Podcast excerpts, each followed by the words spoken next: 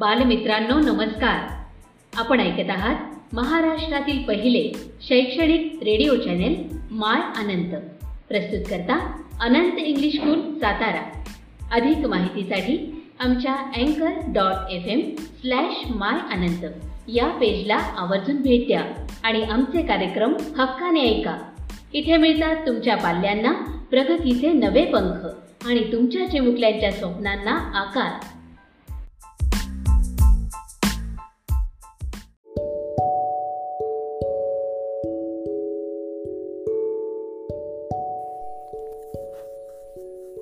नमस्कार विद्यार्थी मित्रांनो मी विठ्ठल धाने. माय अनंत या रेडिओ चॅनलमध्ये मी आपणा सर्वांचं स्वागत करतो आहे आज आपण अभ्यासाला विषय घेतलेला आहे परिसर अभ्यास भाग दोन. यामधील दुसरं प्रकरण इतिहास आणि कालसंकल्पना. या प्रकरणातील पहिला मुद्दा काळाची विभागणी आणि कालरेषा. हा आपण पहिल्या भागामध्ये पाहिलेला आहे. आज आपण दुसरा मुद्दा घेतोय कालगणना आणि कालगणनेच्या पद्धती. कालगणना करणे म्हणजे काळाची लांबी मोजणे. काळ मोजण्याची आपल्याला माहीत असलेली एकके पुढील प्रमाणे आहेत. सेकंद मिनिट तास दिवस आठवडा पंधरवडा महिना वर्ष शतक आणि सहस्त्रक. सेकंद हे त्यातील सर्वात छोटे एकक आहे. जगभर कालगणेच्या अनेक अनेक पद्धती अस्तित्वात आहेत. त्यामध्ये इसवी सन ही पद्धत अधिक प्रचारात आहे. सर्वसाधारणपणे संबंधित महिन्यातील त्या त्या दिवसाचा क्रमांक चालू महिन्याचे नाव किंवा क्रमांक आणि चालू वर्षाचा क्रमांक अशा क्रमाने आपण दिनांक लिहितो. तारीख हा दिनांकाचा समानार्थी शब्द प्रचारात आहे. आता आपण दिनांक लिहितो कसे पहा? तर आज आपण आहे तारीख बावीस. महिना कुठला चालू आहे? आहे ऑगस्ट. आणि वर्ष इसवी सणातलं चालू आहे दोन हजार वीस. म्हणून आपण लिहिताना तारीख लिहिताना असं लिहितो बावीस ऑगस्ट दोन हजार वीस. किंवा महिन्याचा क्रमांक वर्षातील त्या लिहितो. तो लिहित असताना आपण या महिन्यातील आजच्या दिवसाचा क्रमांक आहे बावीस वर्षातील महिन्याचा क्रमांक आहे आठ आणि इसवी सणाचं वर्ष चालू आहे दोन हजार वीस. म्हणून आपण दिनांक लिहिताना लिहितो बावीस आठ दोन हजार वीस. हा झाला आजचा दिनांक. दिनांक आणि तारीख हे दोन्ही समानार्थी शब्द आहेत. कालगणनेच्या इतरही पद्धती आहेत. इसवी सणाची सुरुवात ही येशू ख्रिस्ताच्या स्मरणार्थ झाली हे आपण याच्या आधीच्या भागात पाहिलेलं आहे.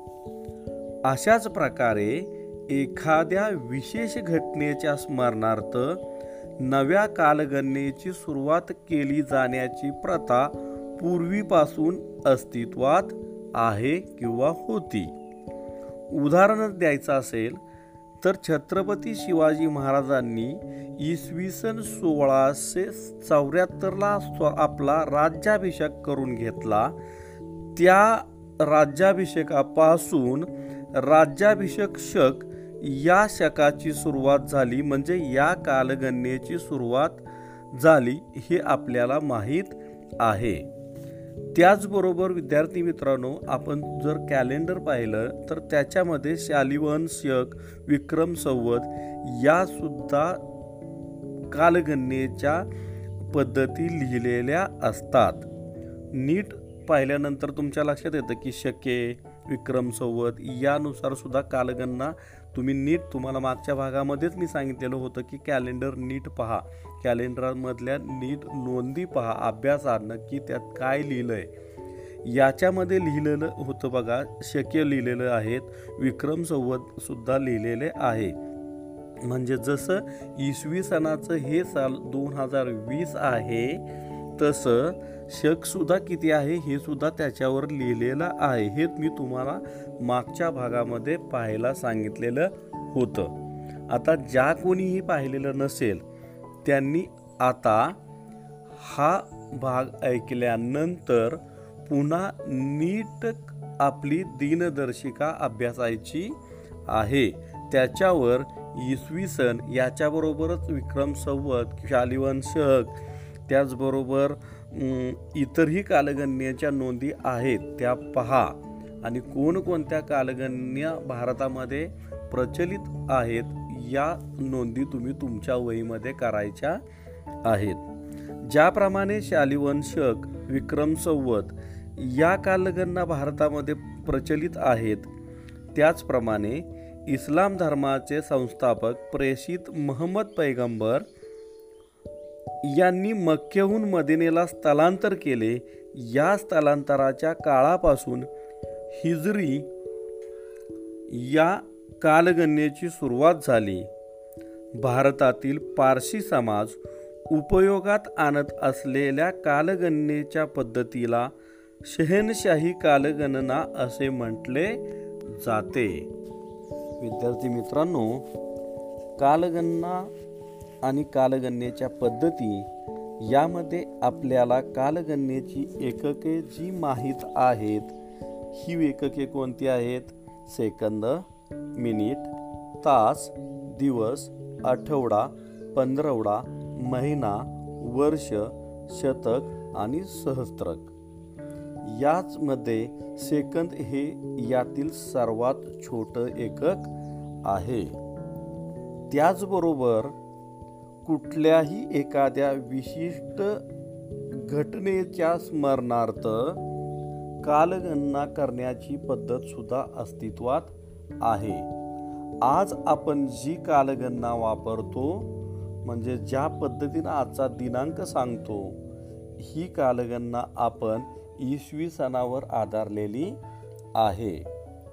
त्याचबरोबर दिनांक आजचा लिहित असताना आपण काय करतो तर या महिन्यातील आजच्या दिवसाचा क्रमांक या चालू वर्षातील आ- या आत्ता चालू असणाऱ्या महिन्याचा क्रमांक किंवा त्या महिन्याचं नाव आणि इसवी सणाचं चालू असणारं वर्ष अशा पद्धतीनं आपण दिनांक लिहितो. दिनांक हा शब्द तारीख या शब्दाचा समानार्थी शब्द आहे.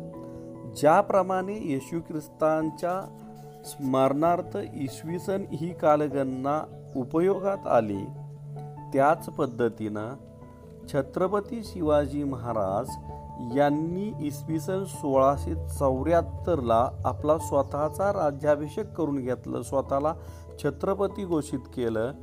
तेव्हापासून राज्याभिषेक शक ह्यासुद्धा शकाची सुरुवात झाली.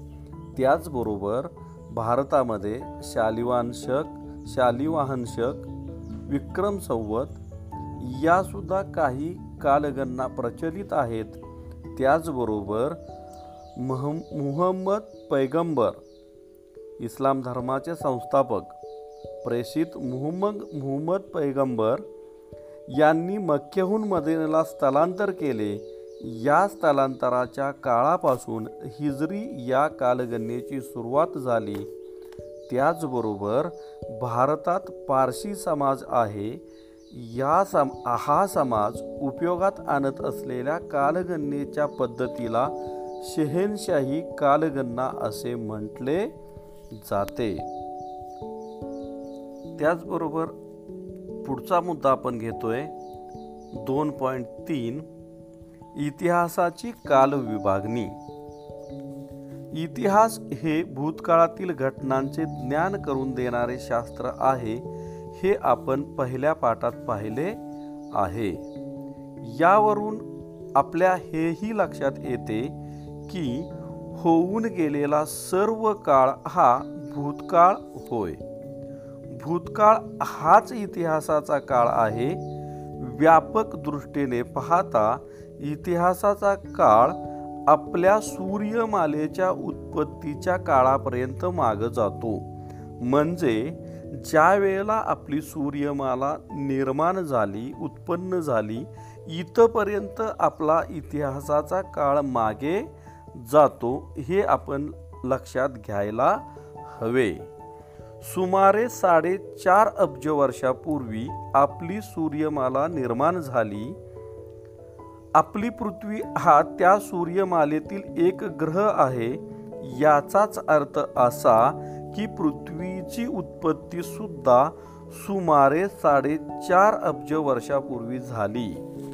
पृथ्वी पृथ्वीच्या उत्पत्तीपर्यंत मागे जाणारा साडेचार अब्ज वर्षाचा एव वर्षाचा एवढा मोठा काळ एकदम स समजावून घेणे सोपे नाही.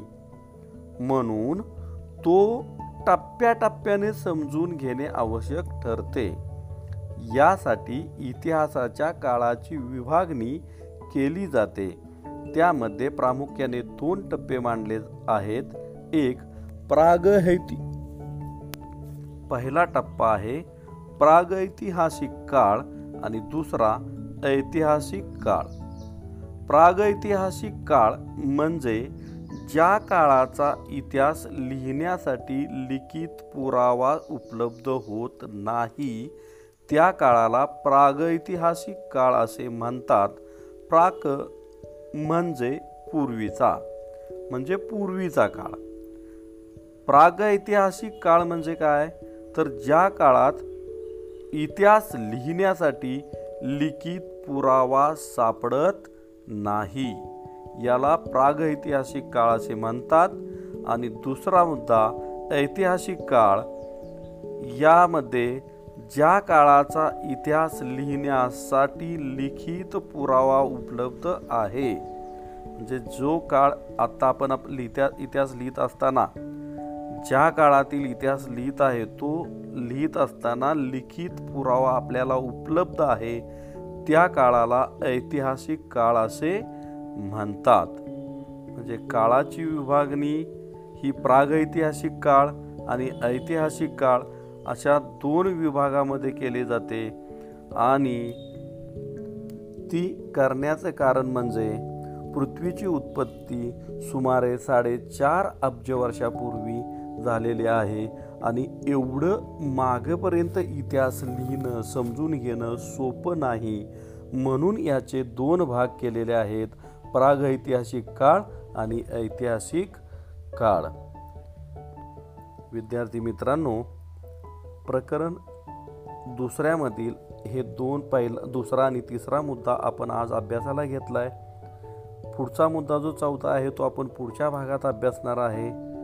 तोपर्यंत तुम्ही काय करायचं आहे? तर प्रकरण दुसरं व्यवस्थित वाचायचं आहे. आणि पुन्हा एकदा मी सांगतो की आपल्या घरामध्ये जी दिनदर्शिका आहे या दिनदर्शिकेचा व्यवस्थित अभ्यास करा तिचं निरीक्षण करा आणि त्याच्यामध्ये लिहिलेली कालगणना करण्याची ज्या पद्धती आहेत त्या कशा आहेत त्या पहा तारीख कशी लिहिलेली आहे ते पहा आणि याचबरोबर आजचा आपला भाग इथे संपतो आहे नमस्कार.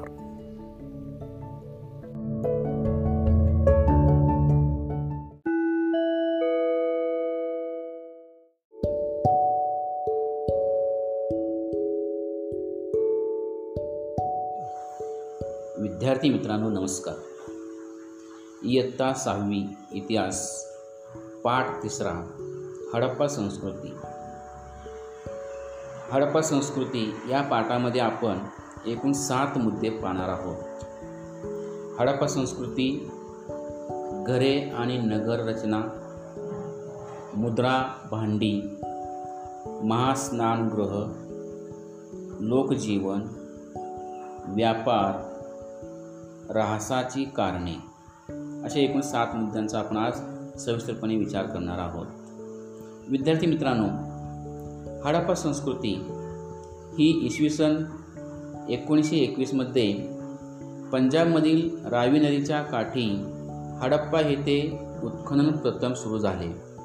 म्हणून ह्या संस्कृतीला हडप्पा संस्कृती हे नाव मिळाले.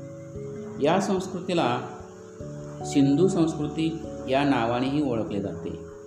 हडप्पा सं दक्षिणेला हडप्पाच्या बाजूले दक्षिण बाजूला सुमारे साडेसहाशे किलोमीटर अंतरावर सिंधू नदीच्या खोऱ्यात मोहंजो दडो येथे उत्खनन झाले. हडप्पा आणि मोहनजोदडो या दोन्ही स्थळांच्या उत्खननातून वस्तू आणि वास्तू यांचे जे अवशेष सापडले त्यांच्यात कमालीचे साम्य आहे. धोलाविरा लोथल कालीबंगन दायमाबाद या ठिकाणी सुद्धा अशा प्रकारचं उत्खनन केलं गेलं आणि या प्रकारचे अवशेष या ठिकाणी सुद्धा सापडले आहेत. हडप्पा संस्कृतीची वैशिष्ट्ये सर्वसाधारणपणे सर्वत्र सारखीच आढळतात. नगररचना रस्ते घरबांधणी सांडपाण्याची व्यवस्था मुद्रा भांडी खेळणी मृतदेह पुरण्याची पद्धत यांचा त्यात प्रामुख्याने समावेश होतो. आता प्रथम मुद्दा आहे घरे आणि नगररचना. हडप्पा संस्कृतीच्या लोकांची घरे आणि इतर बांधकामे मा प्रामुख्याने भाजक्या विटांची होती. काही ठिकाणी कच्च्या विटा आणि दगडांचा वापरही बांधकामासाठी केला जाई. मधोमध चौक आणि त्याभोवती खोल्या अशा प्रकारची घरांची रचना असे. घरांच्या आवारात विहिरी स्नानगृहे शौचालये असत. सांडपाणी वाहून नेण्याची उत्तम व्यवस्था असे. त्यासाठी मातीच्या भाजक्या पणाळीचा उपयोग केला जाई. रस्त्यावरील गटारे विटाणी बांधून काढलेली असत. ती झाकलेली असत. यावरून सार्वजनिक आरोग्याबद्दल हे लोक किती जागरूक होते हे आपल्याला दिसून येते. रस्ते रुंद असून एकमेकांना काटकोणात छेदतील अशा पद्धतीने बांधलेले असत. त्यामुळे तयार होणाऱ्या चौकोनी मोकळ्या जागेत घरे बांधली जात. नगरांचे दोन किंवा अधिक विभाग केलेले असत. आणि प्रत्येक विभागाला स्वतंत्र अशी तटबंदी केलेली असे तर ही घरे आणि नगररचना अशा विस्तृत प्रमाणामध्ये त्यावेळेला बांधली गेली होती. त्यांच्या घरामध्ये असणारी तिसरा मुद्दा आहे मुद्रा आणि भांडी. हडप्पा संस्कृतीच्या मुद्रा प्राधान्याने चौरस आकाराच्या स्टिएटाईट नावाच्या दगडापासून बनवल्या जातात. मुद्रावर विविध प्राण्यांच्या आकृती आहेत. त्यामध्ये बैल म्हैस हत्ती गेंडा वाघ यासारखे खरेखुरे प्राणी आणि एक शृंगासारखे कल्पित प्राणी पाहायला मिळतात. इतर प्राण्यांच्या आकृतीप्रमाणेच मनुष्याकृती ही या मुद्रा ठसा उमटवण्यासाठी वापरल्या जात. हडप्पा संस्कृतीच्या स्थळांच्या उत्खननातून विविध प्रकारची आणि आकारांची भांडी मिळाली आहेत. त्यामध्ये लाल रंगाच्या पृष्ठभागावर काळ्या रंगाने नक्षी काढलेली भांडी आहेत. नक्षीच्या नमुन्यामध्ये माशांचे खवले एकमेकात गुंतलेली वर्तुळे पिंपळपान यासारख्या प्रतीकांचा समावेश आहे. हडप्पा संस्कृतीचे लोक मृत व्यक्तींचे दफन करतात. करताना त्या व्यक्तींच्या शवाबरोबर मातीची भांडीसुद्धा पुरत असत. त्यानंतर महास्नानगृह. मोहनजोदडो येथे एक प्रशस्त स्नानगृह सापडले. आहे. महास्नानगृहातील स्नानकुंड जवळजवळ दोन पूर्णांक पाच दशांश मीटर खोल होते. त्याची लांबी बारा मीटर आणि रुंदी सुमारे सात मीटर होती. कुंडातील पाणी झिरपून जाऊ नये म्हणून ते आतून पक्क्या विटांनी बांधलेले होते. त्यात उतरण्यासाठी व्यवस्था होती. तसेच त्यातील पाणी वेळोवेळी बदलण्याची सोय होती. हे महास्नानगृहाची व्यवस्था अशा प्रकारची विस्तृत प्रमाणात होती. ह्या लोकांचं लोकजीवन कसं होतं ते पहा. हडप्पा संस्कृतीचे लोक शेती करत होते. कालीबंगन येथे नांगरलेल्या शेताचा पुरावा मिळाला आहे. तेथील लोक विविध पिके घेत असत.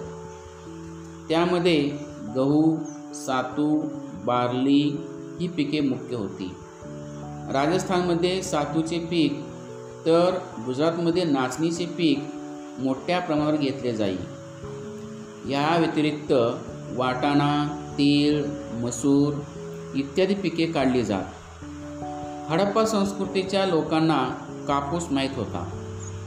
उत्खननात मिळालेले पुतळे मुद्रावरील चित्रे आणि कापडाचे अवशेष यावरून या पुराव्यावरून ते कापड विणत असावेत. स्त्री पुरुषांच्या पोशाखात गुडघ्यापर्यंतचे वस्त्र आणि उपरणे यांचा समावेश होता.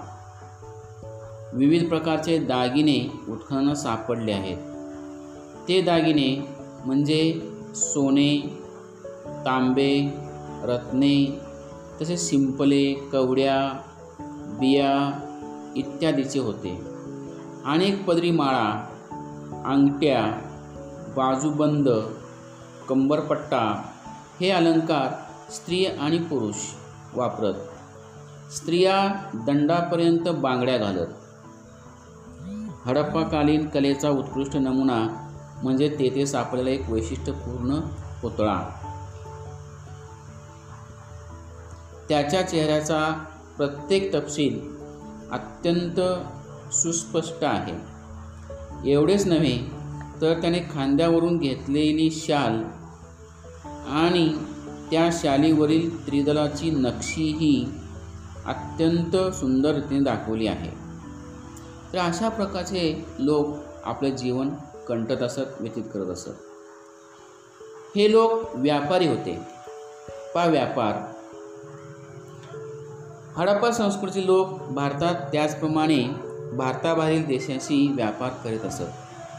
सिंधूच्या खोऱ्यात चांगल्या दर्जाचा कापूस होत असे. तो पश्चिम आशिया दक्षिण युरोप आणि इजिप्त या प्रदेशांना निर्यात होत असे. सुती कापड देखील निर्यात होत असे. इजिप्तमध्ये मलमलीचे कापड हडप्पा संस्कृतीचे व्यापारी पुरवत असत. काश्मीर दक्षिण भारत इराण अफगाणिस्तान बलुचिस्तान येथून चांदी जस्त मौल्यवान खडे मानके देवदार लाकूड इत्यादी वस्तू आणल्या जात. परदेशाशी चालणारा व्यापार खुशकीच्या आणि सागरी अशा दोन्ही मार्गाने होत असे. उत्खननामध्ये सापडलेल्या काही मुद्रांवर जहाजांची चित्रे कोरलेली आहेत. लोथल येथे प्रचंड आकाराची गोदी सापडली. हडप्पा संस्कृतीचा व्यापार अरबी समुद्राच्या किनाऱ्याने चालत असे. हा एक मुख्य वैशिष्ट्य त्या गोदीमध्ये सापडलेल्या जहाजावरून आपल्याला लक्षात येते. आता एवढी संपन्नता असणारी ही हडप्पा संस्कृती ह्या हडप्पा संस्कृती ऱ्हासाची कारणे ऱ्हास म्हणजे नष्ट होणे नाहीशी होणे. त्याची कारणे कोणती आहेत? ती पहा. पुन्हा पुन्हा येणारे महापूर. बाहेरून आलेल्या टोळ्यांची आक्रमणे. व्यापारातील घट. यासारख्या गोष्टी हडप्पा संस्कृतीचा ऱ्हास होण्यास कारणीभूत होत्या. त्याचबरोबर पर्जन्यमान कमी होणे नद्यांची पात्रे कोरडी पडणे भूकंप समुद्र पातळीतील बदल यासारख्या कारणामुळेही काही स्थळे उजाड झाली. अशा कारणामुळे लोकांनी मोठ्या प्रमाणावर स्थलांतर केले आणि हडप्पा संस्कृतीमधील शहरांचा हळूहळू ऱ्हास होत गेला. हडप्पा संस्कृती ही भरभराटीला आलेली एक संपन्न अशी नागर संस्कृती होती. तिने भारतीय संस्कृतीचा पाया घातला असं म्हटलं जातं. तर विद्यार्थी मित्रांनो अशा प्रकारे आपण आज हडप्पा संस्कृती हा पाठ पाहिला. हे करून पहा. आपल्याला दोन मुद्दे पा पहा. एक बटाटा घ्या. तो मधोमध कापा. कापलेल्या भागावर काही अक्षरे आकृती खिळ्याच्या साह्याने कोरा. अक्षरे आकृती कोरलेला भाग शाईत किंवा रंगात बुडवा. रंगीत भाग कोऱ्या कागदावर उमटवा. आणि काय होते तर निरीक्षण करून ते आपल्या वहीमध्ये नमूद करून ठेवा. त्यानंतर दुसरं एक कृती करून पहा. मातीची भांडी कशी तयार केली जातात हे जाणून घेण्यासाठी मातीची भांडी तयार करणाऱ्या एखाद्या कारागिराची मुलाखत घ्या. आणि त्या कारागिराची मुलाखत घेत असताना आपल्याला काही प्रश्न तयार करावे लागतील. त्यापैकी माती कोणत्या प्रकारची वापरतात? माती कोठून आणतात? एक भांडे तयार होण्यासाठी किती कालावधी लागतो? हे असे दोन कृती आपण आपल्या वहीमध्ये तयार करून लिहून ठेवा. आणि त्याचबरोबर तुमच्या परिसरातील पोहण्याच्या तलावाला भेट द्या. तलावातील पाणी बदलण्याची व नव्याने तलावात बा पाणी सोडण्याच्या पद्धतीचे निरीक्षण करून त्याचे वर्णन लिहून ठेवा. सध्याच्या पोहण्याचा तलाव व हडप्पाकालीन स्नानगृह ह्यांची तुलनात्मक वर्णन करा. शिवाय तुमच्या जवळच्या किराणा मालाच्या दुकानाला भेट द्या. दुकानदार दुकानासाठी वाण सामान कुठून आणतो ह्याची माहिती घ्या. वस्तूंची यादी करा. अशा प्रकारच्या ह्या कृती तुम्ही आपल्या वहीमध्ये नमूद करून ठेवा. आणि आपला जो स्वाध्याय एकूण सहा प्रश्न आहेत. त्या सहा प्रश्नांची उत्तरं आपल्या वहीमध्ये लिहा आणि अभ्यास करा. घरीच राहा अभ्यास करा काळजी घ्या. धन्यवाद.